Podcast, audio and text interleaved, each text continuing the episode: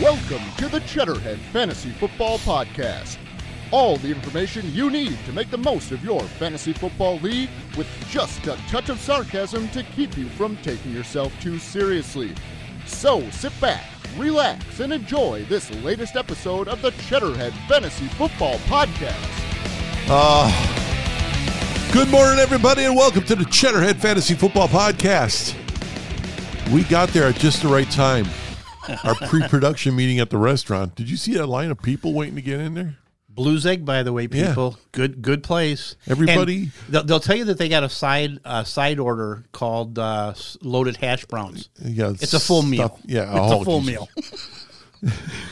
But uh, everybody was nicely uh, masked up, waiting Ah. to get to their table there in Wauwatosa. Honestly, it is Tosa. So Uh, I hope you're having a great week. This is uh, we are into week two of the NFL season. That means we've gone through week one, and uh, we have some insights because it was our first week of our Gluttons Guillotine League, and um, there's things to talk about there.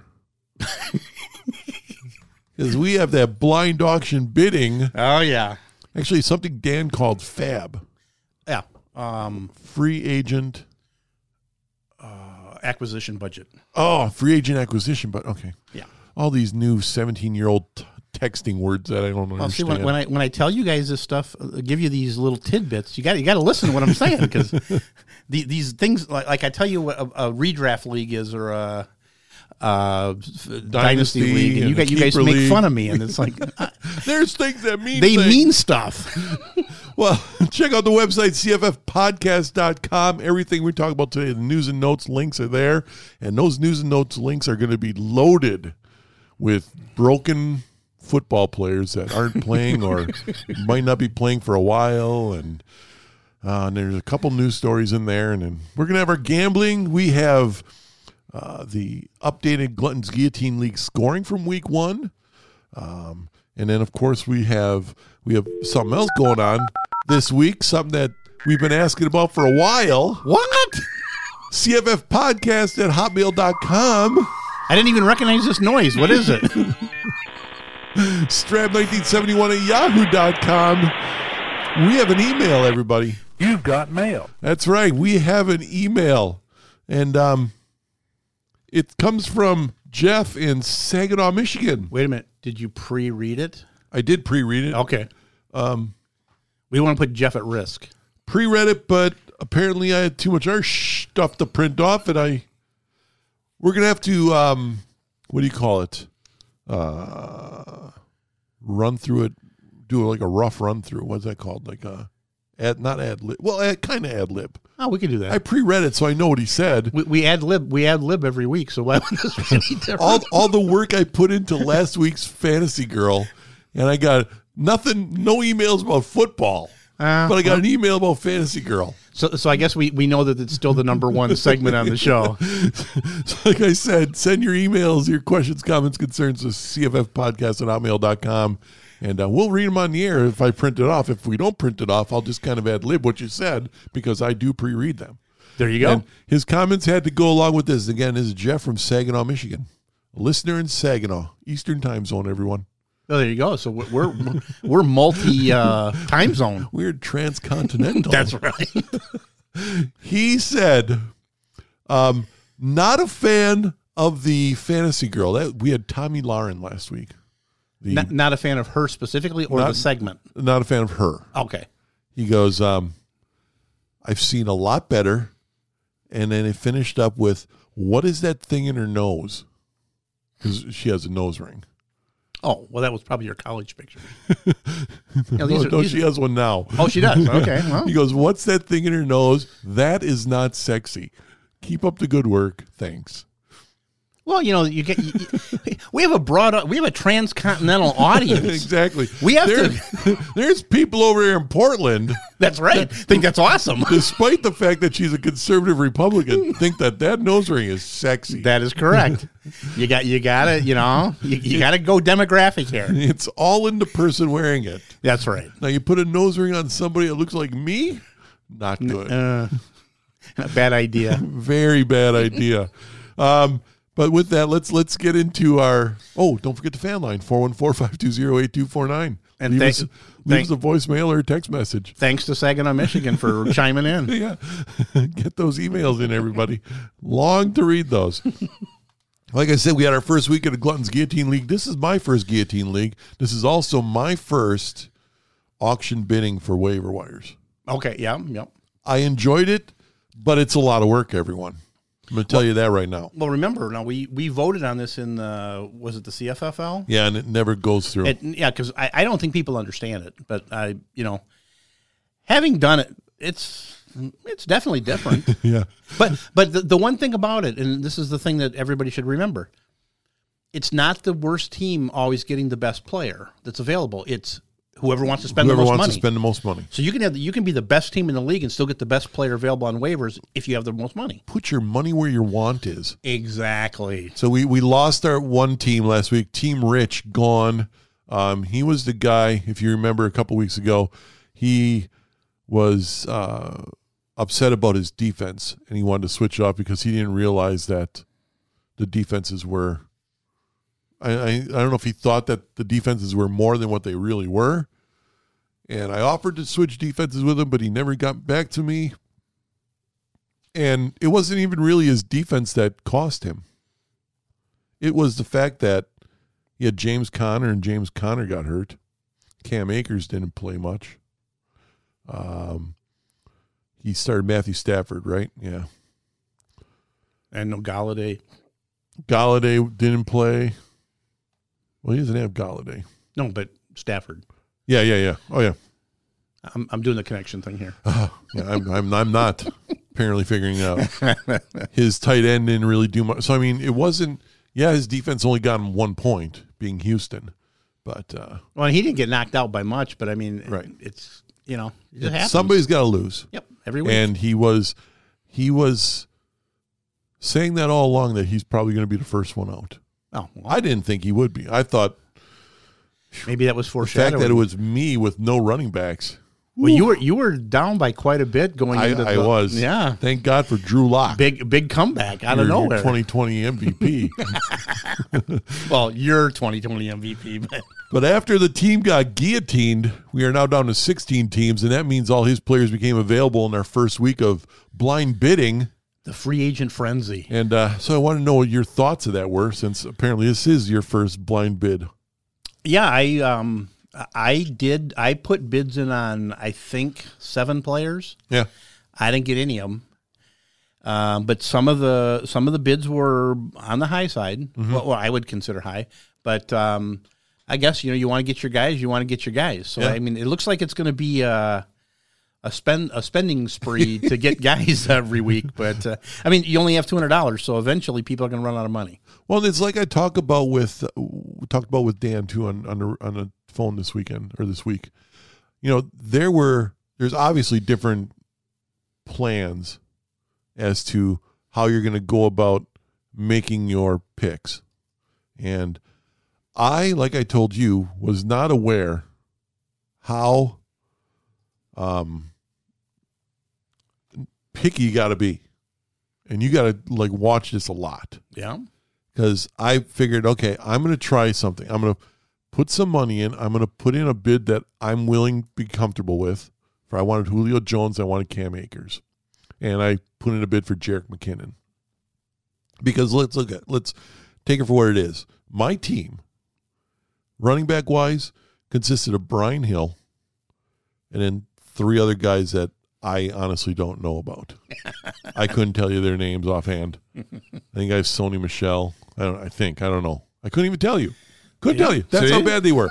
When you pick seventeenth, you That's take what what you you're- get. Yeah, so it's like, all right, I'm going to put in a bid for Cam Akers. I, I put in a twenty-one dollar bid for Cam Akers. I thought, okay, that's that's might be a lot. I don't know, but that's what I'm comfortable spending. And I wanted Julio Jones. I figured I'll put in twenty-five dollars for Julio Jones. God forbid, I didn't realize I was that far da- away from winning those bids. Julio Jones went for a hundred some bucks, 103, and we start the season Oh. off with two hundred dollars, 103.02. hundred and three oh two. Don't know where the 02 came from, but hey, he in case somebody else bid 103, he wanted to make sure he had that.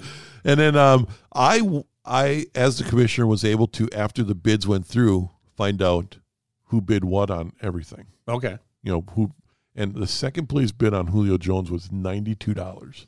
So people are spending money or trying to spend money. Yeah, and I, I would have thought, shit, I'm going in for ninety two dollars. I'm going to get Julio Jones. Yeah. No, I lost. Well, I put I put in fifty one, and I thought that was a high bid, so I was I s- bid half of what he went for. Right. So that after all the waivers went through, I'm, I'm looking and I'm thinking, okay, well, I didn't win anything. I still don't have a running back, although I won my bid for Jarek McKinnon. So now that, that's one of my starting running backs right there, Jarek McKinnon. That's a step up from what you had week one, and you you didn't get knocked out week one. So So then I'm thinking, okay, what's my next plan? Like, okay, my next plan is to let's see who the people got rid of when they won their bids. So then I saw AJ Dillon. I'm going, AJ Dillon's still better than Brian Hill. Okay, um, I'll put in a bid for AJ Dillon, and, and hopefully I don't have to bid much on him because everybody's ah, all the players are gone now. Oh, damn! And I did. I won AJ Dillon for almost nothing, yeah, it was five bucks. five bucks. Five bucks. So that's not bad. So I'm all right. And so then- now I have AJ Dillon and Jarek McKinnon starting this week. You got you got Jerick McKinnon. No, AJ Dillon. You got AJ Dillon for a fast food Happy Meal. five bucks. Five bucks. Five uh, for a foot long from Subway. For for two whoppers for five dollars at Burger King. There you go. There we go for the Glenn's Guillotine League. Hey, bring it back to food every time. So and then Dan was telling me that he went off of this theory. He went off of um went and looked at all the auction sites Okay. for auction drafts to see where players went roughly Value wise. value wise. And uh so that's what Julio Jones was going for on auction sites around sixty bucks. Sixty some dollars in a regular draft. in a regular draft. So that guy, Oh, for what that is, really paid. way overpaid. Yeah, for. yeah, yeah. Okay. So um, I guess if you want him, you go spend well, the money. If you're desperate, you have to go high. Be, you know, especially with all the injuries that happened this week, which we're going to be finding out. Oh, and by the way, Julio's on the uh, injury list. Oh. Well- I'd, I'd hate to spend one hundred and three dollars and have to put him on the bench because he's hurt. I'm amazed at how many there's so many players on the injury list. I had to like go through and figure, okay, which ones aren't we going to talk about? exactly. Like, Take the biggest names because there's a lot of names. So with that, let's just get right into it.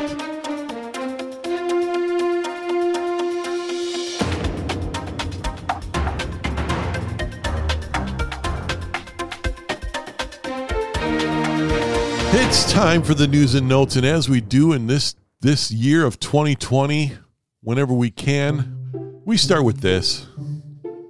masks are very important. Right now in the United States, people should not be walking around with masks. and the truth shall set you free. That's right. It's our COVID sports update, everybody. We start with this. The Big Ten has announced that they will begin playing in late October. Better late than never, right? No, they they finally came around. And Wisconsin had 42 positive tests. Is that right? I know the whole school On, shut down. on, so- on their football, Yeah. the whole football team and staff and everything. They had well, they'll, 40 they'll be safer now because they're they're in the program.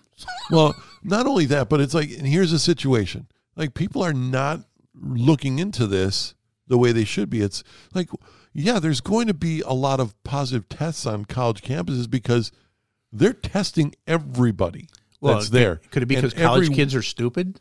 Well, that too. Plus, they're testing everybody every week or every other week, and everybody gets tested. So yeah, there's going to be people that aren't feeling sick that are going to show up positive. They're like let's let's. In the latest weekly update on COVID testing in the NFL, let's move on to this. From September 6th through September 12th, the NFL performed 40,479 tests and confirmed seven positive tests amongst players and staff, which is one fewer than the previous week. And it was it was what two players and five staff, right? Yeah. So the damn staff's bringing the whole the whole The whole number round is unit. terrible. They're, they're making that that point zero zero zero one seven percent positive number look horrible. so I, I, I'm thinking it's time to move on from all this. The league is wasting time and money with all this testing every day. Uh, you test when someone is symptomatic and contact trace after that, and then you'll be fine. In the words of BLM, enough is enough. The CDC has come out to plead with everyone to wear a face mask. And I'm telling you right now that even when there is a vaccine, That's when they want you to continue to wear a face mask.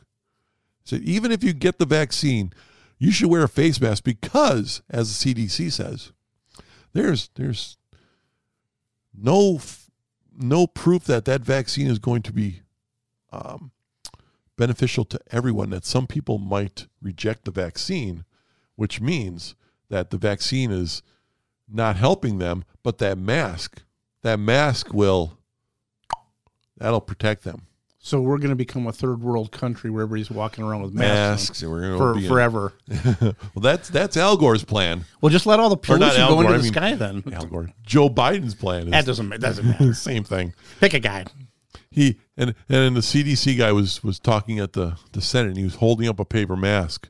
As he held up that paper mask, I'm looking. I'm thinking, you know, did you even look at the box that that paper mask came out of? Because that box says in black and white, these masks do not stop the spread of viruses. But he's telling us that, yep, if you get that vaccine, you should still wear this mask because it's the only way you're going to be really protected. Oh, I do I do have an interesting trivia question for you that folds into this. Yeah. Do you know who the number one selling um, bobblehead is for Fauci. Dr. exactly Falsely. by, by a lot by Yeah. double the next guy? yeah. I find that hilarious. Uh, we've had three weeks of organized football being played, and there is yet to be this huge feared outbreak of COVID, which is good. I mean, other than, of course, if you're playing for Baylor, which we'll get into a little later on, Poor Dave Aranda. which finally brings us to this, this point. Uh, I said one day, or I said in day one, that the mask mandate, which is supposed to end at the end of September here in Wisconsin, would not end at the end of September because I know how liberals work. Once they get their claws in something, that is power, and they're very reluctant to let that power go. Think of it like a like an eagle with a fish in its talons. there you go. Nice, You're getting nice it. visual. In fact, lo and behold, we are all of a sudden being told that the numbers of positive tests are going up. And here it is, middle of September here in Wisconsin. And all of a Hmm. sudden now, all of a sudden, all those numbers. I told you this would happen. Governor Eeyore here in Wisconsin come out and say, you know, I wanted this mask mandate to end, but numbers just aren't there yet. well, you know, it's, it's because the NFL started. That's why there's all this COVID's going around. Yeah, now. this this zero zero zero one seven percent. and no, and nobody's going to the games, but that we're getting it because of the NFL. And of course, you know, neglecting the fact that numbers in Wisconsin, like most states, are going up a bit because of the kids going back to college. But hey, those pesky facts don't help a liberal in their storyline. I'm telling you, get ready. You'll be watching football game once the powers that be allow you even into the stadium with a face diaper on, even though you are sitting outside in the fresh air. There it is. That's your um, what do you call it? COVID sports update, which means we can start the news.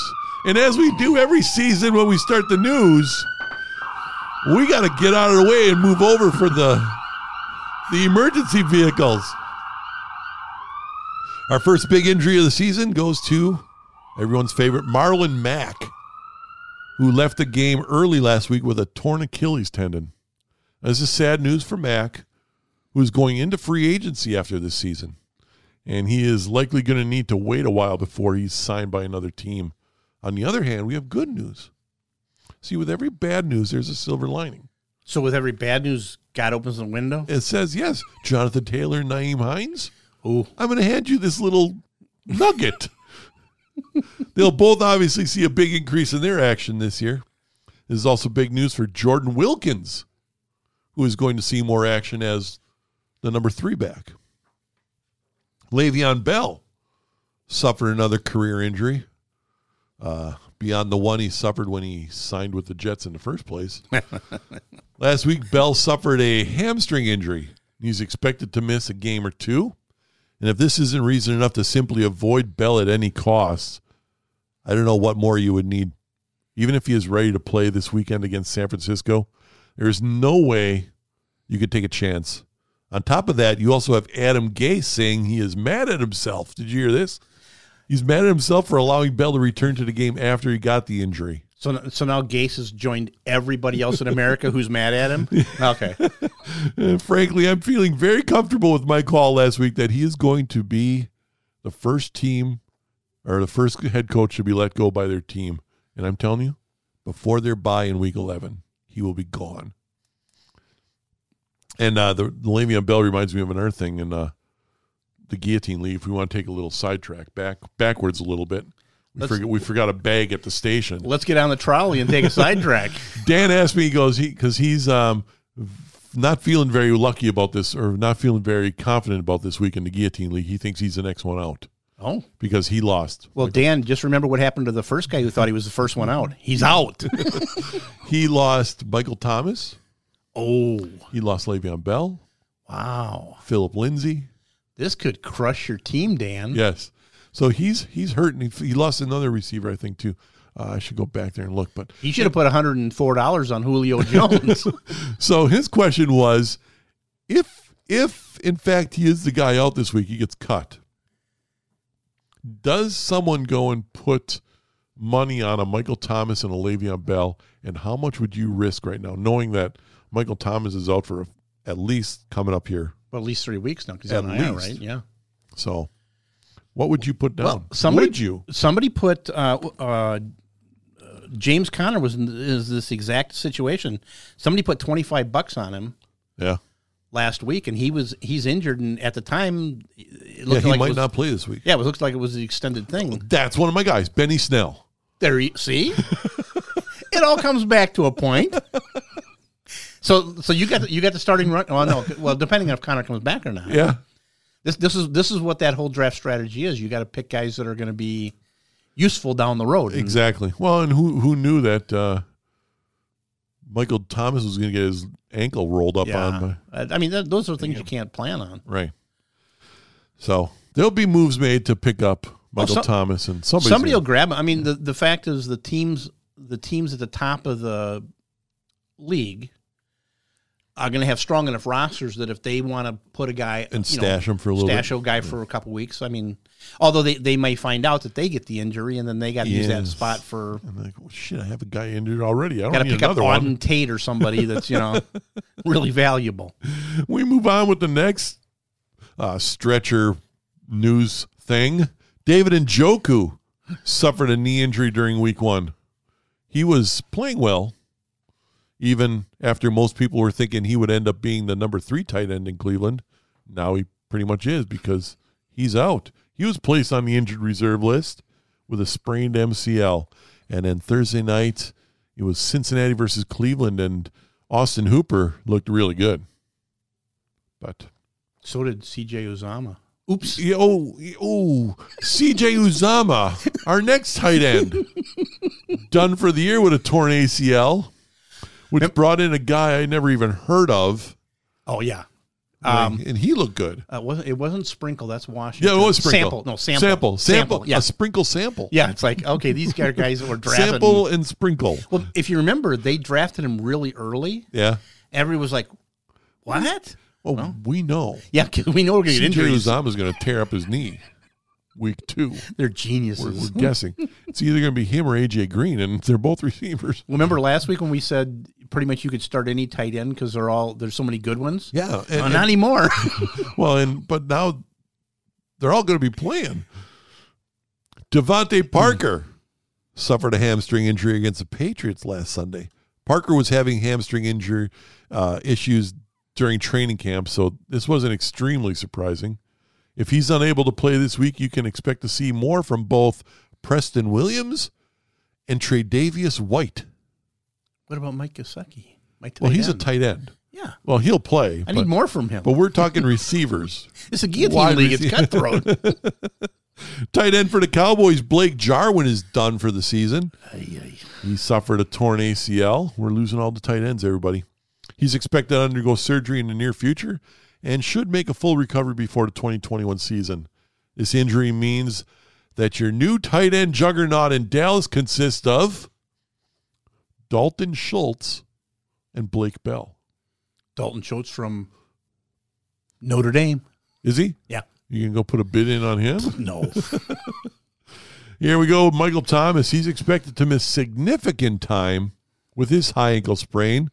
And this was an injury Thomas thought he was going to be able to play through, but team officials are now saying several weeks and he in fact has been placed on the IR, so it's at least three weeks, Minimum.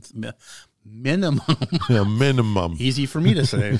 This is something Tom, his owners, are going to have be watching and hoping for the best. Latest report is week seven for Thomas before he is back in the game. a tough thing in the guillotine league, you don't have an IR to s- stash a guy. You don't have an IR, and you got to hope you make it to week seven. Exactly. Denver running back Philip Lindsay, another one of Dan's players, suffered a toe injury in his Monday night football game against Tennessee, and he's apparently looking for a second opinion. Uh, the first opinion said turf toe, and he didn't like that one. Denver is hoping he will not be out too long, and as for week two against Pittsburgh, he's done. His status highly in doubt. With Lindsay likely out, Melvin Gordon will naturally get most of the work with Royce Freeman on mop up duty. There's another guy. Yep. Much like it was after, like it was Monday after Lindsey got his injury, Royce Freeman came in and looked pedestrian, but you know, He's uh, he got time. he's a younger Peyton Barber. yeah. Yes, yes, he is. Rookie Jets receiver continues with his uh, hamstring injury problems. Um, like you said, this has been problematic for him for quite some time, and team is hoping to shut him down for a few weeks, and that'll hopefully get him back to where he needs to be in order to play. You, you Will know, it? You know what'll help him? What? Adam Gase getting fired. That'll help him. They won't make him play with a hurt, injured hamstring. Mike Evans continued to sit out of practice this week with his injured hamstring. Evans was virtually invisible this past week in Tampa's game against the Saints, and it looks like Evans will be out on the field this weekend, barring any setbacks. Although, take that for what you will, because he was out there last week too. Just because you're out there, Somebody said he was. Somebody's still got to get you the ball and you got to catch it. Another player missing practices this week is James Conner. He continues to suffer from his in game injury of his ankle. Mike Tomlin is optimistic about Connor being available, although they are planning on having Benny Snell as the head back against the Broncos this week. I have a Benny Snell. Well, even if Connor plays, how long is it going to be before he Yeah. gets something else hurt? George Kittle. Poor George Kittle. Poor, the 49ers, man, they're like the cursed team. this Yes, year. for receivers. He uh, missed practice this week after his hyperextended knee injury. That's he suffered against Cardinals, and despite practicing, despite despite not practicing all week, Coach Shanahan was hopeful he would play, but nope, they already called him out for this weekend. So he's officially out. Officially out, Wow. not playing. Good, good thing I cut a Jimmy Garoppolo because he got nobody to throw to. hey, that makes, And and because he's even with people to throw to, he's not that Um, good. And you, you know that that actually makes your Jarek McKinnon pickup uh, Better. look look a little better. Well, 'cause- Dan had, Dan had a comment about that too, which made me second guess the whole Jared McKinnon thing. He said that they're talking that the reason Tevin Tevin Coleman didn't play last week or play very much was because they were in Frisco and they had the wildfires, and apparently Tevin Coleman has sickle cell anemia. he does. He has, So- it's a sickle cell trait. Okay. So he uh, apparently has respiratory roughness.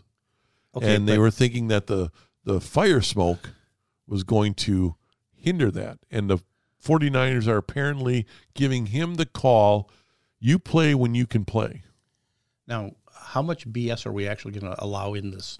Well, I, I don't know. I, it If- sounds it sounds legit Well, because it's- it's- there are it- fires. It's all it's all legit, but if it's a concern, Yes, why was he playing at all?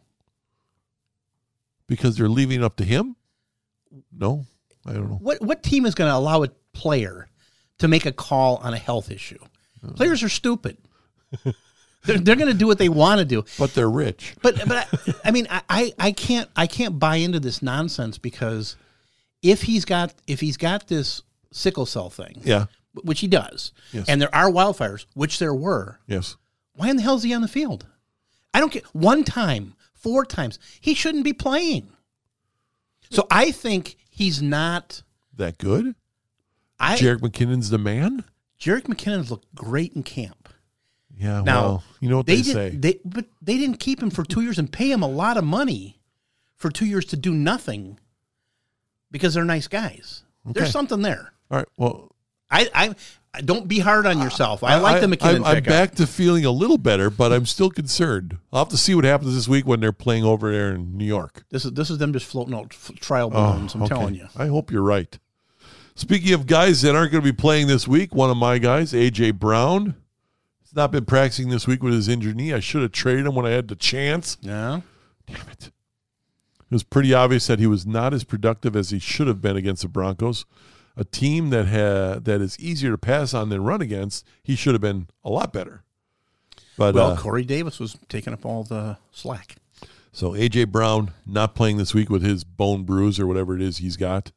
Tampa Bay's Chris Godwin, he's in concussion protocol, and they're thinking at least two to three weeks. Wh- When did he get the concussion? Was it in practice or was it? No, it was in actually- the game. It was in the game. Yeah. Okay. Yeah, um, still in there as as of Thursday, September seventh. Arian said that the team is going to be very cautious with Godwin. Well, of course they already have rules to follow. Reports are speculating that Godwin will not only miss this week's game, but quite possibly even more time after that. Look for Scotty Miller to get more playing time in the Buccaneers offense. Oh, all those Tampa Bay passing offensive weapons. Ah, if only it was before the pre- before the beginning of the season, Tampa Bay was going to the Super Bowl. the days, those were the days. There's still time. There's still time. Yeah. Have You, did you watch Gronk last week? I, if you remember, he's the guy I told you not to not to play. Yeah. I said OJ Howard, Yeah. Gronk looked slow, old. slow, old, and skinny. Well, he's yeah. He's, there's there's no way in that short amount of time he put on his playing weight or is is up to speed Right. conditionally. He's still on party boat mode. Exactly. the Gronk brothers. And finally, on the injured list, updating a story from last week, Kenny Galladay did not play in week one due to a hamstring injury. He has not been practicing much, if at all, this week. And there are still questions as to whether or not he will be available this weekend against the Packers. He's been upgraded to out. Upgraded to out, everybody. Downgraded, I guess. you know. upgraded from dead to all out. Which brings us to this: How long exactly before we see Tua Tagovailoa on the field for the Dolphins? Fitzpatrick did not look good at all. First of all, he needs to shave. He does he does have that majestic beard. It's stupid. Does- Doesn't look- work with a helmet though. I don't understand how that whole chin strap thing No, actually works. that can't be. That can't be safe. It can't be comfortable either. There's no way you can say that Tua is going to be any worse right now than than Fitz horrible is what he's bringing to the field. I, I have Right? Mm-hmm. I, I have some data for you. So when you're ready, you let me know. last week against the Patriots. Okay, this is this is Ryan's line. 20 for 30, 191 yards with zero touchdowns, three interceptions. Now go ahead with your stats. Well, first of all, I'll say that remember that Ryan's a boomer bust guy. He's Yes. Fitz Magic. Fitz magic. That oh, oh I, I had it down as Fitz horrible. No, Fitz Magic. Okay, all right. You you ro- ro- you must Oh. I have read it wrong. he's ran, running on the wrong Wip- Wikipedia page. Um, My, so- my autocorrect. exactly. Um, so for, for week one, New England, they're passing off or passing defense, number five. Okay. Week two is against Buffalo. Ooh. Their passing defense, number eight. So now you know why two is not playing. Week three, Jacksonville, 28th against So the pass. two will be in there week three. well, th- they've got Jacksonville, which is 28th in week three, Yep. Seattle, which is 30th in week four. Okay. Then after that, it goes back down to the 49ers, Denver, and the Chargers.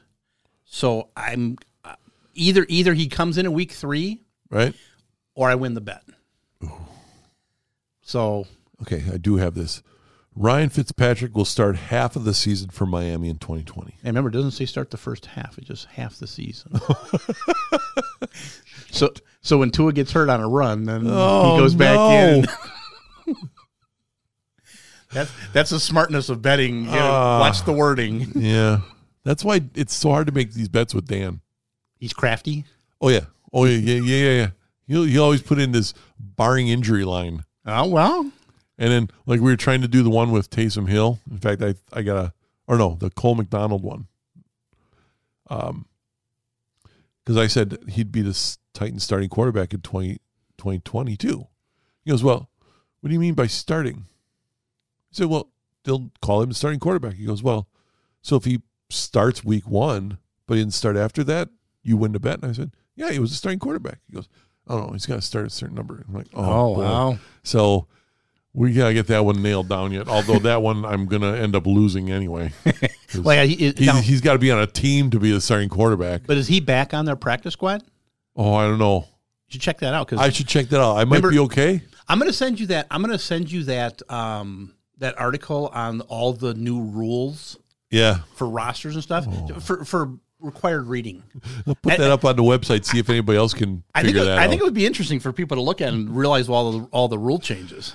After his horrible performance last weekend, Tom Brady made the following comment Doesn't matter how much talent you have if you throw interceptions and interceptions return for touchdowns. Wait, I was told that this talent was so amazing that Tom Brady was going to be able to throw these balls with his eyes closed and they'll be walking to the Super Bowl. From the second the old plow horse was signed in, Ta- in Tampa Bay, Oh, stop! I had to listen to every silly ass talking about how how all the talent in Tampa Bay and all the, the talent they were planning on signing before the season starts. We may as well just give Brady the MVP and give the Buccaneers the Super Bowl trophy now. Now Brady has shown us who he really is. A washed up old quarterback who had a few good seasons. We're supposed to believe that all this talent Tampa Bay brought in is now meaningless. Meaningless. Worthless. Wasted money. You you Fournette. You do know Waste. you do know how who they played on week one, right? They play New Orleans. Yeah, which is one They- of the best defenses in the league. They have two games against New Orleans this year. Yeah, They have two games against Atlanta this year. He- I'll guarantee you, he's in the top five quarterbacks against Atlanta. They will run the score up on Atlanta. Okay, I gotta write this down before this one I'm taking. Okay, there you go. Which which game against Atlanta? First or second? Or are, you, are we going both? Let's go both. All right. Um, reach in that little bin next to you and grab me a pen and throw it over here. I come prepared. As I write this down, I'm going to try and write and do another thing. Uh, Well, while you're writing, let me let me give you a little. Can I give you a little data? sure. Okay, so as far as Tom Brady goes, We're saying top five fantasy quarterback, right? top five for fantasy, right?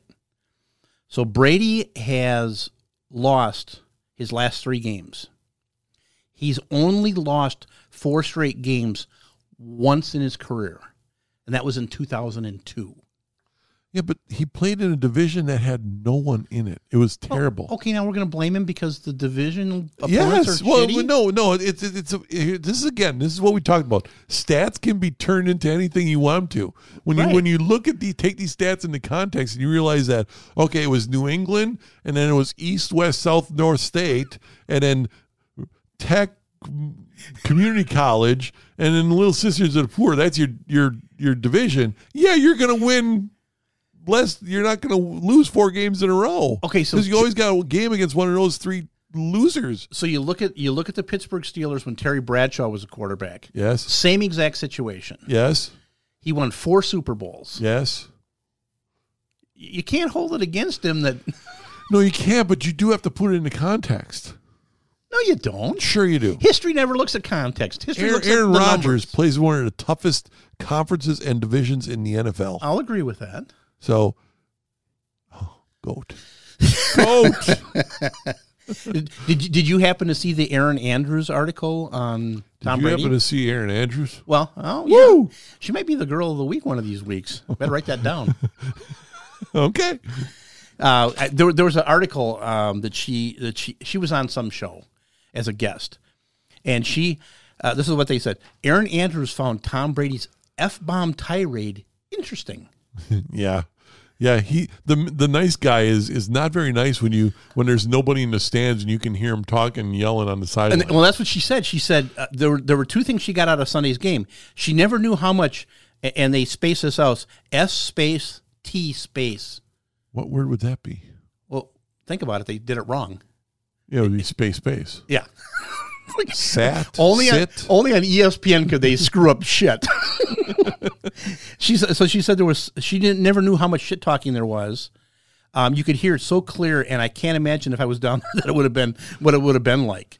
And she said the other thing is that after Tom Brady threw the first interception, I, I mean, we all know we've seen the video of him get so fired up, but again, it was silent in there, and you just heard two f bombs, clear as day, and you're like, oh boy, this is what we're going to be uh, going to hear all season. Oh. So it was interesting. Yeah, well, um, it was interesting, and at least they were smart enough to put those games on a delay Well, that, because they exactly. were cutting out sound the whole You'd have to on be. all those games. Think think about it like in an arena football league. Yeah. Where you go in there, there's you know there's ten people in the stands. Yeah. You can hear every single Yes, thing they say. yes, I can't imagine that a professional football game.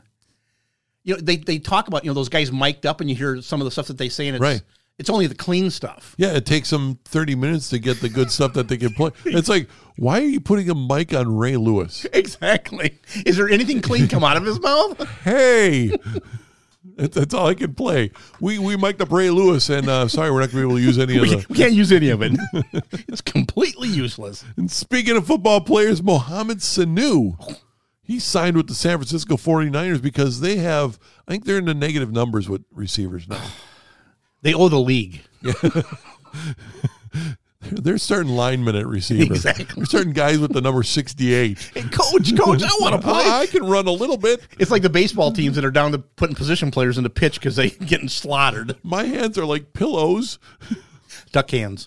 Sanu didn't impress anyone in training camp when he was with the Patriots, but uh, hopefully he'll get to see some action and do something with the 49ers. I mean, He'll look better than any of their other receivers. he, he's not hurt anymore, I don't believe. Exactly. And with Le'Veon Bell out for the foreseeable future, like we talked about in the injuries, Frank Gore now takes over as a starter for the Jets. And just in time because they play the 49ers this week. Now in the dynasty league, Yes. or not? In the, I'm sorry, not in the dynasty. League, In the, in the Guillotine? guillotine league, would you put a bid in on a Frank Gore? No. I mean, No. No, I would not. No. what good is he going to be for you? Well, I mean, and this is me. Maybe I if if I was guaranteed he was going to do something. Yeah, but you- that's the thing is you're never guaranteed with these guys. Yeah. It's a Gase offense, and Bell couldn't make anything happen. How the hell is Frank Gore going to make something happen? Oh, well, he's Now watch, he'll go out and Yeah, go for rock. seventy yards. Yeah, and I'm like, shit. Could have had a Frank Gore for nothing. Exactly. And even with the start, Gore is not much more that in fantasy owners' minds than an RB three, RB four type player. If Gore cannot handle his job, look for Josh Adams and newly signed Kalen Ballage, Ballage, Ballage, Ballage, Balaj. uh, who's now reunited with Adam Gase to get some work. So wait a minute. After they traded and gave away stuff to get him, Yep, now they s- now much like the Guillotine League, they went back and signed him for nothing. Kalen. Yeah. Yeah, yeah. well, they they had him. He had him in Miami, Yeah. and then they let him go. He also had a Kenyan Drake in Miami who he did nothing with. How's that working? Which brings us to the must starts and don't bothers for week two of the NFL season in your fantasy season. And I, kn- I know it's probably a little late, but you still have some time to get your stuff in for your starting lineups. And as always, we start with the quarterbacks. I have a couple, and then we'll see who Wayne has. I'm I'm I'm only going to give you deep cuts this week. That's that's what I try and do. So I'm I'm For the must starts, I'm trying not to tell you, yeah, you should start obvious Aaron guys. Rodgers. Well, I'm gonna I'm gonna give you the the deep deep cuts. The so we'll, deep, we'll deep see ones? we'll see if you touch you touch far enough down to get my guys. Tickle that little nerve. That's right. All right, my first guy this week, Josh Allen versus Miami. Josh Allen is finally getting some love in in must starts. This hasn't happened, I don't think, since he's been in the league. Granted, you're going to need to look past his fumbles from last week, but other than that, I like Josh Allen to do some the to do the same with the Dolphins that the Patriots did last week. The strength of the Dolphins' defense is their secondary, and that was evidence against the, the Patriots last week when Cam Newton turned into a running back. I think the Bills will be able to exploit the, uh, the Dolphins secondary more than New England did because they have better receivers. Also, a piece of interesting statistical stuff is that Josh Allen has scored at least 21 fantasy points in all four starts that he has had against the Dolphins. There you Good go. info. Yeah, Josh You, Allen, you still got to hold your nose when you go to pick him up. But, MVP quarterback. oh, stop it. My next one, Philip Rivers versus Minnesota. Again, let's get past the horrible interceptions and freaky delivery of Philip Rivers and his arm that is no longer even alive. Nothing we could do about those things. There are legitimate concerns about the Vikings defense for this year. Rivers had his usual start line in week one 363 yards passing and a touchdown. It doesn't sound that, spectac- that spectacular, but it isn't bad. Get Rivers into your lineup. This is a weird week because I also like Mitchell Trubisky against the Giants and Jimmy G against the Jets. Mitch, Mi- Mitchell was almost my deep cut. Mitchell Trubisky, you might as well get him in there while you can because it's not going to last very long. Not very long. And I might have to take Jimmy G out of there because who's he going to throw to? Well, Mohammed Sanu, obviously. Okay.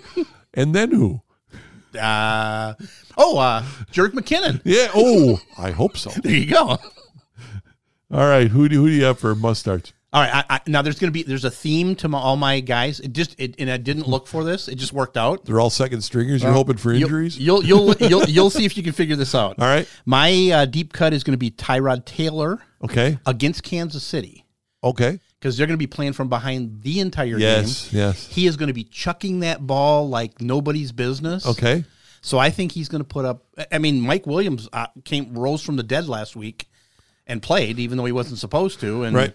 they were pretty good. So I, I think I think uh, Tyrod Taylor's a good a good play this week. Okay. All right. As far as don't bothers for me, keep these guys on your bench. Matt Stafford versus Green Bay. Stafford managed only 16 fantasy points against the Bears last week, and that that is a lot for Stafford considering what he has done against the Packers. In his last 3 starts against Green Bay, he has only managed 15 points per game, and the Packers have allowed on average only 13.8 fantasy points to quarterbacks since last season. Small sample size, but it's something. Well, and Galladay's not playing, so There you go. Packer win. yeah. My other guy to keep on your bench, and this this this one hurts me because I'm a big believer in him. Drew Lock versus Pittsburgh. And I have to play him in guillotine because he's the only quarterback I have. he looked pretty good against Tennessee and should have actually won that game. This matchup is going to be much tougher, in my opinion, especially considering no one knows if Cortland Sutton is going to be ready to play. And if he doesn't, Jerry Judy needs to hold on to the ball. Uh, good point. Don't get me wrong, Locke is going to have fantasy stud opportunities coming up this season. It just may not be this week. Also, not a fan of Daniel Jones this week against Chicago. Bench people.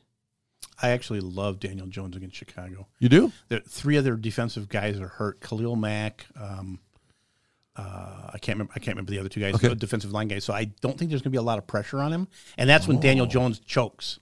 Is when he's got pressure. when he's when is the, I mean like you know any He's young gotta think quarterback. fast. Yeah. So I, I I think I think he could be a sneaky play.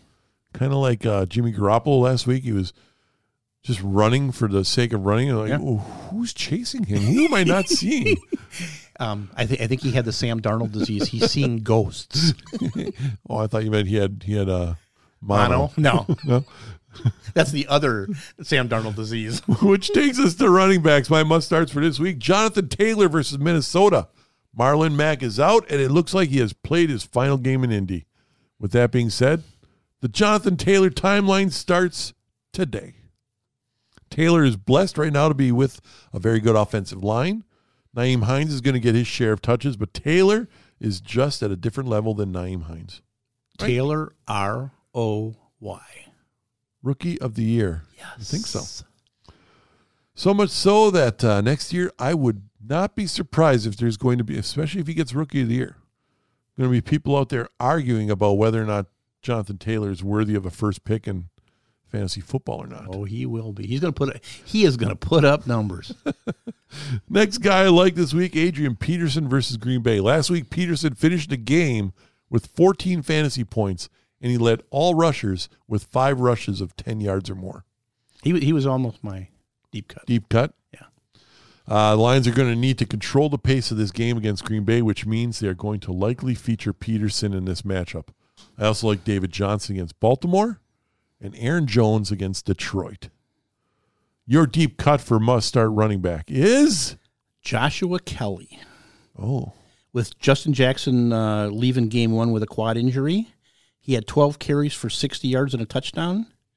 So I think he's going to be a good plug and play in a game that's going to be score So you're going against the Crazy. Kansas City defense here. well, exactly Their because team is going to be behind all the time. well because Kansas City um, both their starting quarterbacks are out because um, Breland is suspended for four games Yep.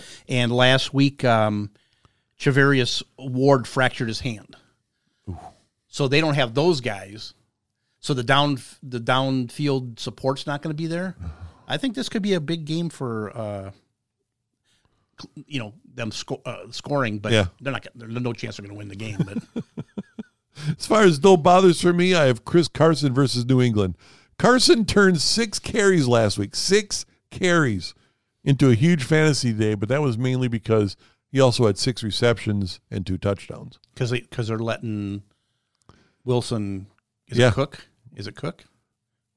L- Letting Wilson eat. No, that's that's Zeke. Oh, Zeke. What is? That's right. We had this thing last Yeah, week. Was a I think- I think hashtag. it's- I think it's let correct. Wilson cook. I think it, uh, no, that's not right. That doesn't sound right. Okay, go ahead. All right, it's not going to happen for him this week. Uh, so don't don't count on it happening every week. The Pats have given up just 15.5 fantasy points to running backs per game since last year, which is the fewest in the NFL. They have also only allowed four receptions per game to running backs over that same time period, which is fourth fewest in the NFL. No reason to have Car- Chris Carson in your lineup. Well, I mean, unless you don't have anybody else, then, then you're stuck. My other don't bother this week, Frank Gore against San Francisco. Now, you might be thinking, why not get him into my lineup now that Le'Veon Bell is out hurt? Well, for one, since last season, the 49ers have only allowed 17.45 fantasy points per game, which is the third fewest in the NFL. The 49ers are also stingy on receptions for running backs at 3.9 over the last two seasons. I'm also worried about Cam Akers against Philadelphia as a don't bother. Your deep cut don't bother is Oh, I don't have. a- No, I don't have the. you don't have a deep cut don't bother. Don't no. Don't start Aaron Jones. I- no? no against Detroit. I don't know. Must start running backs for me. Adam Thielen versus Indianapolis. That's wide receiver, That's what I said, did I? What did I say? running back. Must start wide receivers for me. Adam Thielen. Let's start that over. I can I can edit that Yeah, out. just edit that right out. No one will even know. Kirk Cousins only threw five passes during the first half of the game against Green Bay. When he was forced to throw more in the second half, Thielen lit it up. This week he is going to be forced to throw the ball a lot again, considering the horrible Vikings defense. My suggestion don't pay any attention to the first half of the game. If you're going to be sick, watching Thielen just run down the field and not even have a ball come towards him. Wait until the Vikings are so far behind that Cousins is forced to make plays. Thielen will be the man. My next guy, Will Fuller vers- versus Baltimore. When DeAndre was traded away from Houston, Fuller became the guy everyone was putting their money on. Yes, there's still a lot of injury concerns with Fuller, but you should take advantage of this while you can. Last week, Fuller led the team in targets, receptions, and receiving yards. This isn't the perfect matchup, but much like with Adam Thielen, the Texans are going to be in the throw mode, meaning someone has to get those targets because they're going to be down a lot. I also like Alan Lazard against Detroit and Allen Robinson against the Giants. Your deep cut at receiver is You want to take a guess? it's going to be somebody against Kansas City. I'm going to say Mike Williams. Mike Williams, supposed to be missing the first game, played uh, eighty-six percent of the snaps, Wow.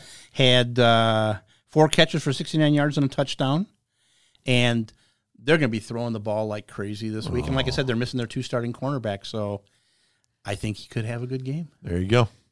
Don't bothers for me this week. Tyreek Hill versus the Chargers. Mahomes has never had 300 passing yards against the Chargers. Really? Now that isn't only this year. That is ever, ever. Isn't there starting? uh, Who, who's uh, uh, Jarwin? Isn't he out hurt? I don't know for the Chargers. Yeah, he got hurt uh, don't know. preseason. Yeah, Who knows? well, we'll see. In his lone start against them last season, he had 200 yards. This is going to hurt not only Tyreek Hill, but all the receivers on the Chiefs if it plays out the way it has over the last few years since Mahomes has been playing. This doesn't mean Tyreek Hill is unplayable. It just means that if you, if and when you put him in your lineup for this week, you need to understand what you're likely in for. And that's not going to be a lot of points. That's not going to be good then, because all my guys, all my sleepers are going to be in a close game, so they won't get the, they won't be throwing the ball like crazy. That's bad news. The other guy I don't like this week, Marvin Jones versus Green Bay. Going off last week, which is all we could do right now, the Detroit passing game is nothing to be afraid of, especially without Kenny Galladay on the field. In his last two games against the Packers, Jones had a mere three receptions for 25 yards. Now, that's not an average, that's total in his last two games. I'm also benching Keenan Allen against the Chiefs because, well, Mike Williams is going to get him. Do He's going to light it up. you have a don't bother or no? I do not have a no bother. Must starts for tight ends. Here we go. This is it for everybody. Eric Ebron versus Denver. Despite him not showing up at all last week in the Steelers game, Ebron is still getting a lot of love in fantasy football. He's, he's getting a lot of love from himself too. Yeah. Well, He he went on the air and said that if he were drafting, he would draft himself. of course. That's like Jarek McKinnon. Giant ego.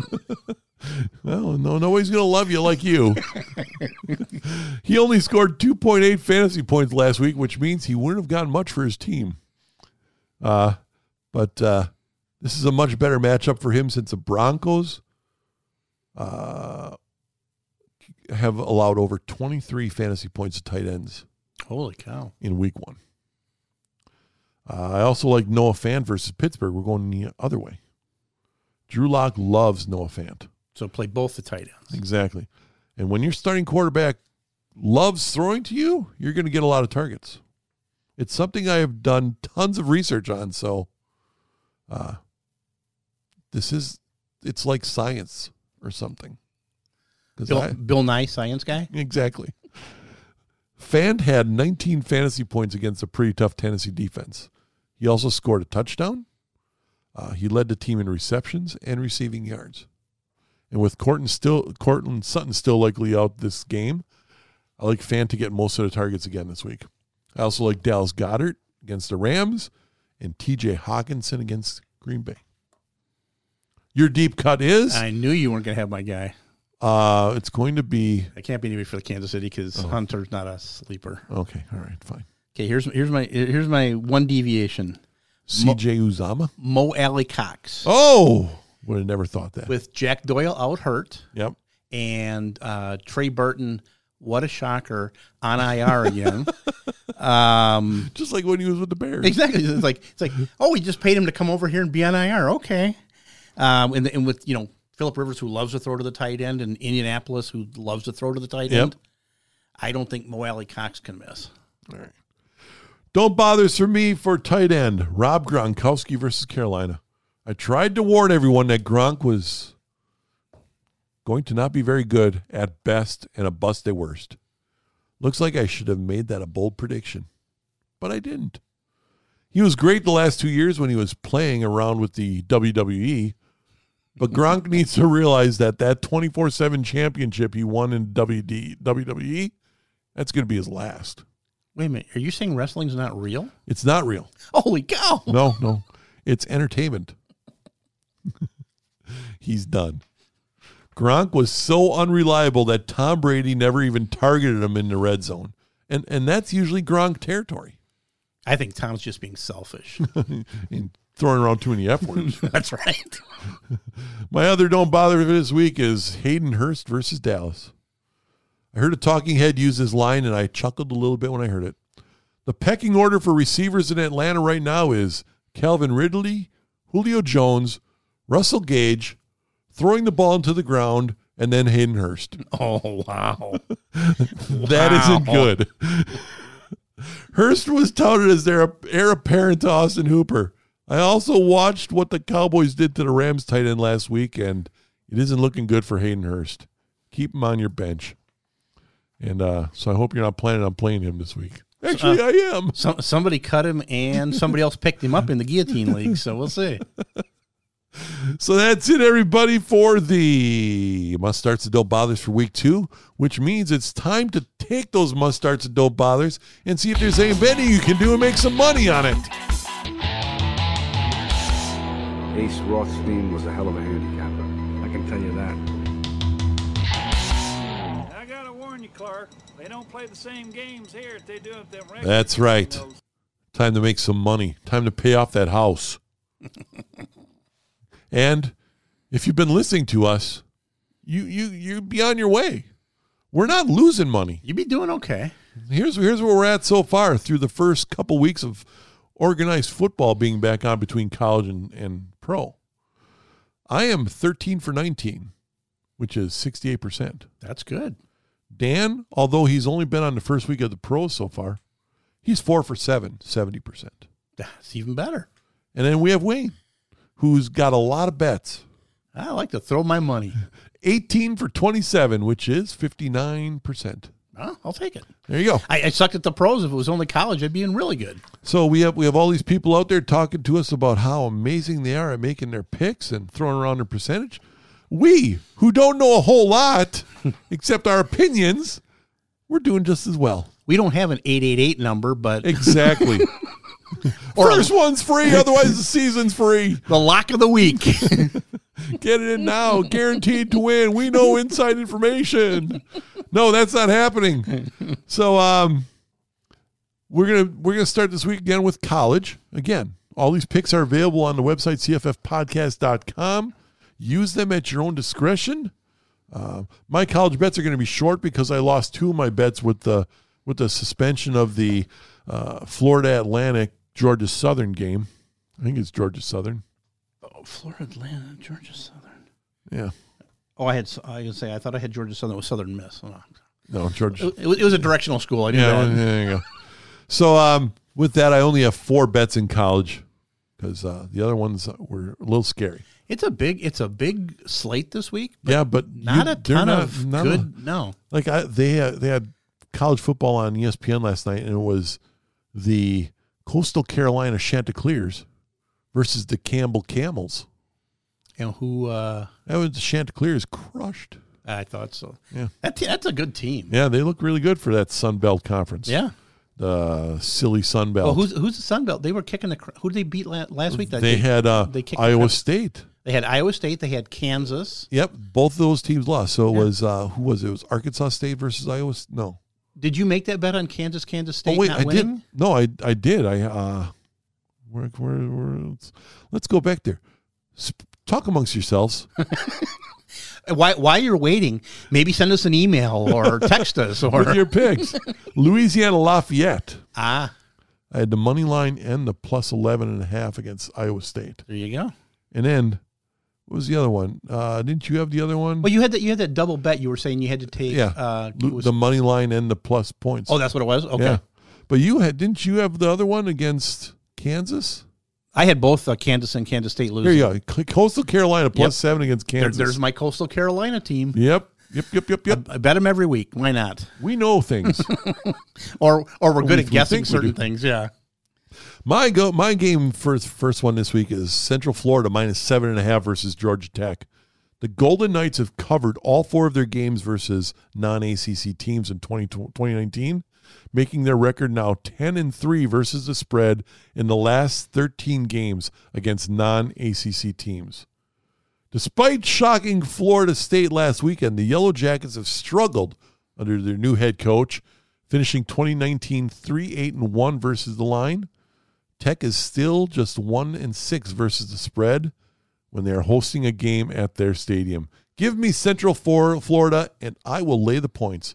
The Central Florida uh, Golden Knights. I'm saying they're golden helmet. So Yeah. You got a first game? my first Oh, game. Wait, oh, hold on. I'm going Okay. to give you this. I'm holding Circle your things as you as so- I go. Yeah. So As, I as I make stuff up. so I can get the thing updated on the site. Okay, let me find. Oh yeah, I was gonna take the the Houston Baylor. Oh, that's right. That guy. No, I can't. Yeah. Who's Yeah. Houston Baylor? Yeah, it's got Sons of- canceled. So make sure you get your refund on that bet if you've already put one in, Yeah, no kidding. Put it on something else. along with the uh, the uh, Florida International game or wh- whatever it was. Yeah. Dang teams. Um, Okay, my first game is going to be I'm taking Navy, Ooh. the midshipman. The, the guys who have yet to tackle. well, they live went, tackle in They practice. went back in practice to. Um, it- it- they were saying expect to see a much different Navy team against Tulane as the midshipmen have returned to full contact practices. Oh, there you go. We were wrong that first week. That coach is a genius. yeah, I guess we shouldn't just tackle tackle dummies. they, Idiots. they don't move very fast. But they they are eight and one against the spread uh, the following week after. Uh, oh, I'm sorry, let me just give you the stat. Since 2016, home teams that lose by in week one by 25 points or more, which Navy did, Oh yeah. are eight and one against the spread the following week. Oh, So I'm taking Navy. wish I would have known that ahead of time. I'm also taking the under. Okay. My next game, the Miami Hurricane versus the Louisville Cardinal. I'm taking the under 64 and a half on this game. Uh, but I'm only slightly convinced on, on it based on the two teams' trends when it comes to totals. I'm not sold on either team's offense right now, uh, but I am going to take my chance on the under 64 and a half, Miami versus Louisville. And that game started out as uh, a two and a half points up to pick 'em now. Is it? Yeah, I just hope it's not a that's good because we got two and a half points. I just hope it's not a racing track type up and down the field thing. Yeah, I I- you know I'm on the game too. I'm taking I'm actually taking Miami in the points Okay. in this one. So All right. Uh, my next game, Oklahoma State minus 22 and a half versus Tulsa. Between 2010 and 2017, these teams have only met three times. But in those three games, Oklahoma State has scored over 59 points in winning and covering all three spreads. The Cowboys have also covered the last 14 non Big 12 games dating back to 2016. Give me Oklahoma State, and I won't even feel bad about laying the 22 and a half. Your next game. well, I was actually on that game, and now I'm, No, I, I was going Tulsa. I was going Tulsa plus the 22 and a half, but I'm reading my own stuff, and it says uh, already delayed once. Tulsa has had just seven practices heading into their opener with Oklahoma State, Uh oh. and you know my you know my rule against the team with the you don't most practice. practices. You don't. You don't know what you're doing. yeah, I'm gonna I'm gonna cancel that one. I'm not going to bet. I'm not. I'm just. I want my money back. I'm, I'm listening to you talking. I'm like, I have the same team written down. I don't know why I'm possibly taking Tulsa, but okay. All right. Who's your next one then? But then I'm going to take um, Charlotte. Oh, Oh no, no, I'm sorry. Wait a minute.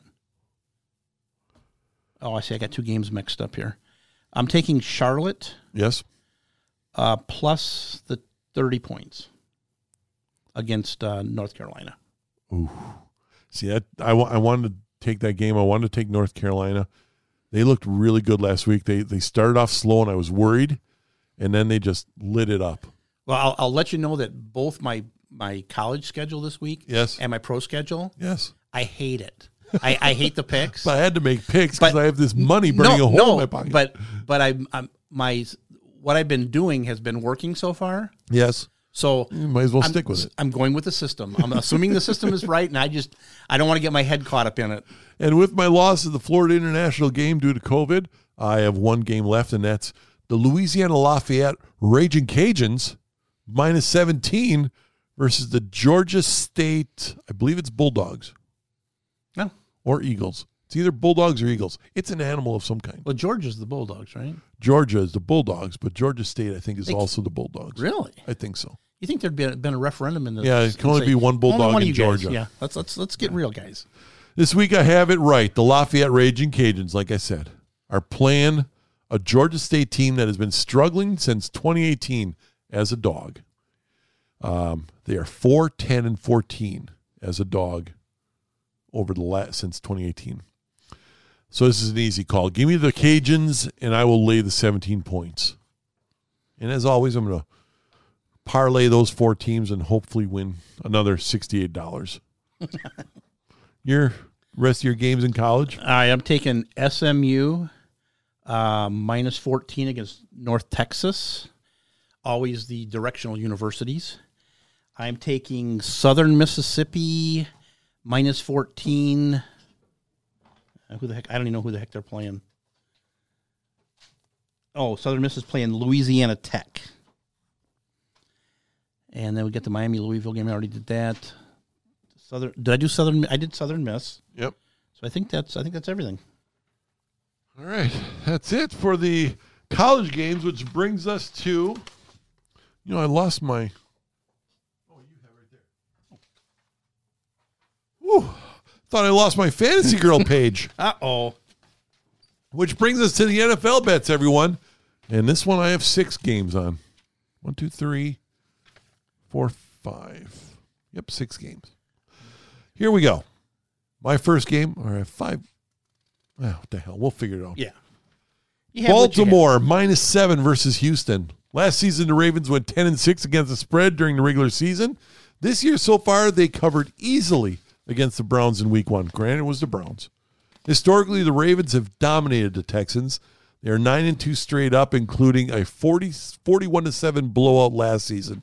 Give me the Ravens. I'll lay the seven. I had to go back. I had I, I forgot the NC State game. I Oh, NC State. as I was flipping the pages, I'm like, wait a minute. Wait, I'm sure I have them. I what looked- about NC State? yeah, so I took them. So right. anyway, uh, my first game, I'm going to take the. And again, I'm not comfortable with any of these. So if you, if you, if you don't want to listen to any of these, I understand. I'm taking the Giants plus the five and a half. Against Chicago. Chicago. That's probably not a bad. I mean, Chicago had to come back from what seventeen or thirteen down Yeah, last week. and, and They their almost starting lost. their that starting quarterback is Mitch Trubisky. so- game. Yes, and and in all f- reality, Chicago should have lost that game. Oh, absolutely, absolutely. DeAndre Swift. Yeah, poor guy. Next game. This one I'm not really happy about, but we're going to do it. San Francisco minus seven versus the Jets. Uh, despite how bad the 49ers looked last week against the Cardinals, the Jets looked even worse. With the Jets losing their number one running back, which, believe it or not, will limit their offense even more. the Jets have the worst record against the spread since 2018 with a 12 20 and 1 record. Give me San Francisco. And while I'm at it, I'm also taking the under of 42 and a half. So I'm taking the 49ers minus 7 and I'm taking the under of 42 and a half. I had the under 42 and a half, which I'm going to take. Yes. You just talked me into taking San So the game that you talked me out of in college, I'll just roll it over here into the pros. Yeah. Yeah, seven points to San Francisco, even with their limited wide receiver core. Jarek McKinnon they should just should run, be able to score 14. yeah, they should just be able to run up hopefully. and down the court. of the- Exactly. yeah, so I'm, I'm going to take that. All right. Buffalo versus Miami. I'm going with the under of 41. Last week, the Buffalo Bills allowed just 4.8 yards per play while averaging only five yards per play themselves. I do not see a shootout coming here because we do have Fitzpatrick going for the Dolphins. So while the Bills are likely going to hold the Dolphins to a few points, the Bills are very much willing to play a grinded out type of game, especially when they are away from home. The Dolphins managed only 4.6 yards per play, and Fitzpatrick managed only 191 yards passing. Give me the under in that game. I also took the under in that game. Sweet. Th- This this is either really good that we're uh, agreeing or it sucks. Yeah, not good at all. Kansas City minus nine versus the Chargers. This is going to be a double digit. I'm like, it's only nine.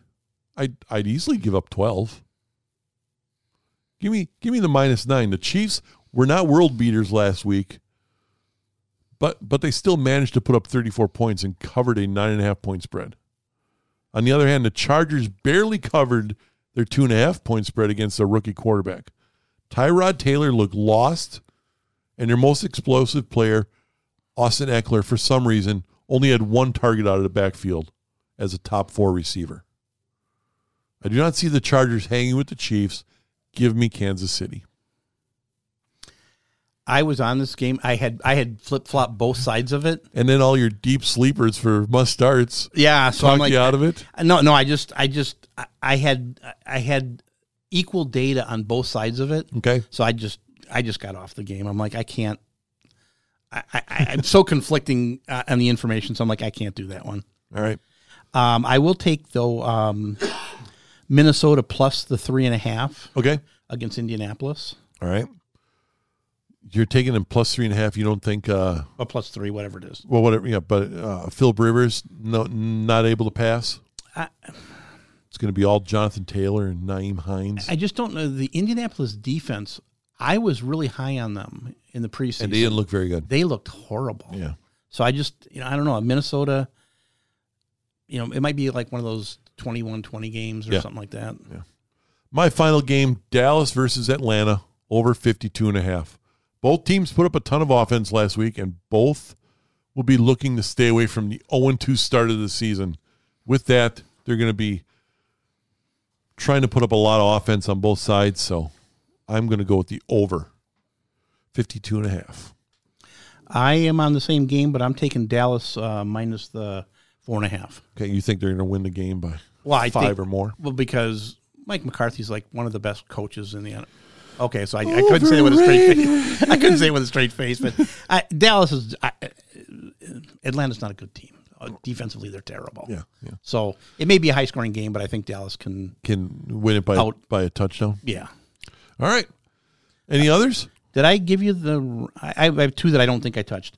I have the Rams All right. at Philadelphia minus one and a half, Okay. and I have. Uh, th- and this one pains me. I was going to get off it, but uh, Detroit plus six. Oh, you're taking yeah. See, I, I'm Their games are always close, and it Yes. just freaks me out. So, yeah. I, I stayed away from that game. I was scared. and did you did you do the Tampa Bay? I did not. I'm doing the under on that game. Okay, Tampa Bay versus Um, Carolina. oh, that's a Sunday night game. Yeah. Yeah. Carolina's terrible. So I'm Yeah. not- yeah.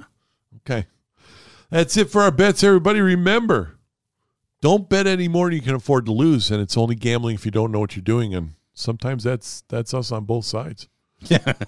um, remember, all the bets are available for you on the sports investing page of the website cffpodcast.com. Which brings us to the end of the show, and it's time for the fantasy girl.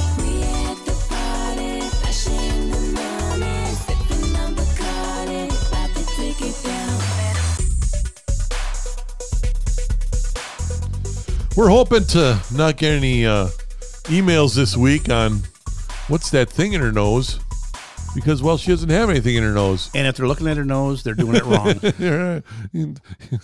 put the put the pipe down and look where you're supposed to be looking. It's time, everybody, for the Fantasy Girl, the by by rate of email m- most popular seg- segment of the show.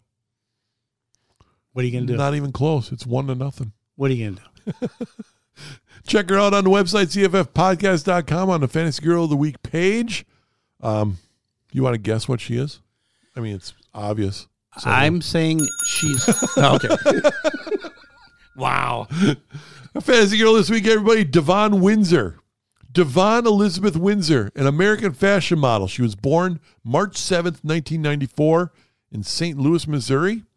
Um, in high school at Mary Institute and St. Louis Country Day School, she played field hockey, lacrosse, tennis, and she ran track.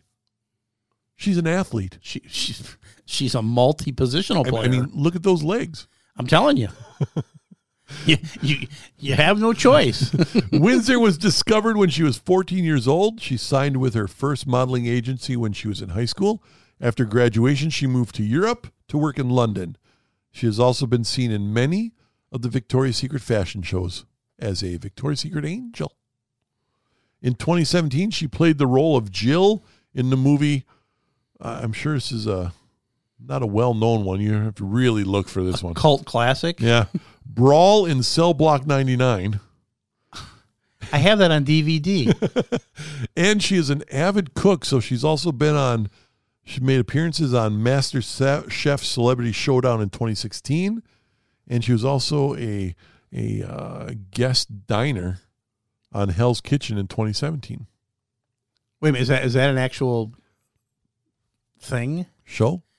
No, I, I know Hell's Kitchen's a real show. Yeah. But is guest diner an actual Yeah, she was. Um, they had like some special uh, theme for the week, oh, and she Mm. oh, was one of the diners. okay. Because they always have I I don't know if you watch Hell's Kitchen. I used to watch I, Uh, yeah, I religiously. used to love it. Yeah. yeah.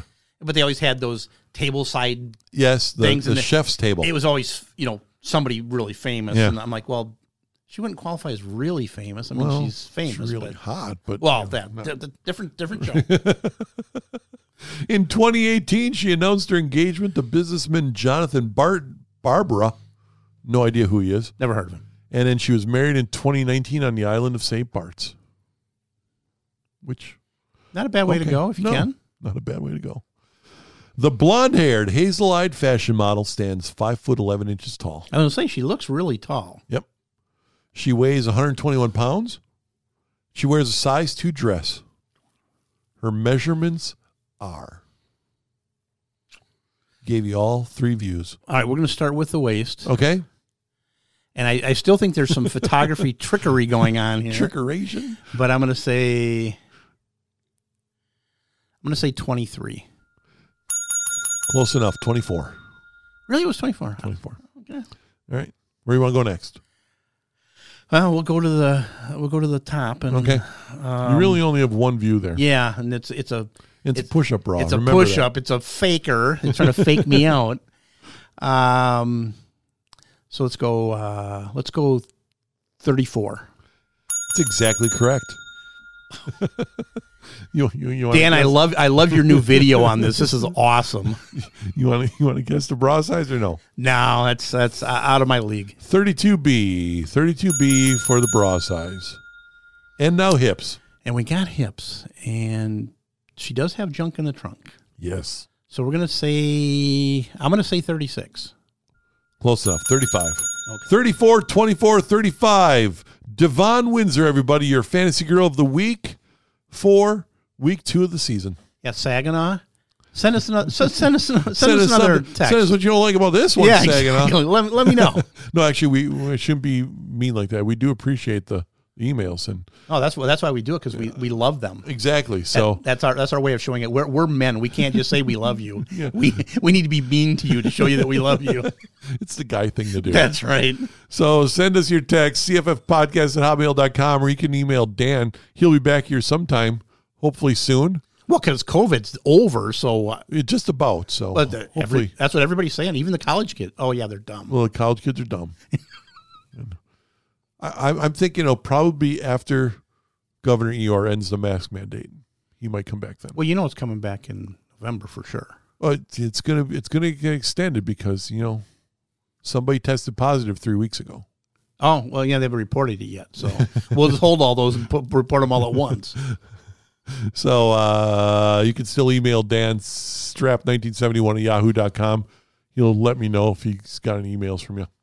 Um, use the fan line 414 520 8249. Leave us a voicemail, leave us a text. We'll read them or play them on the air.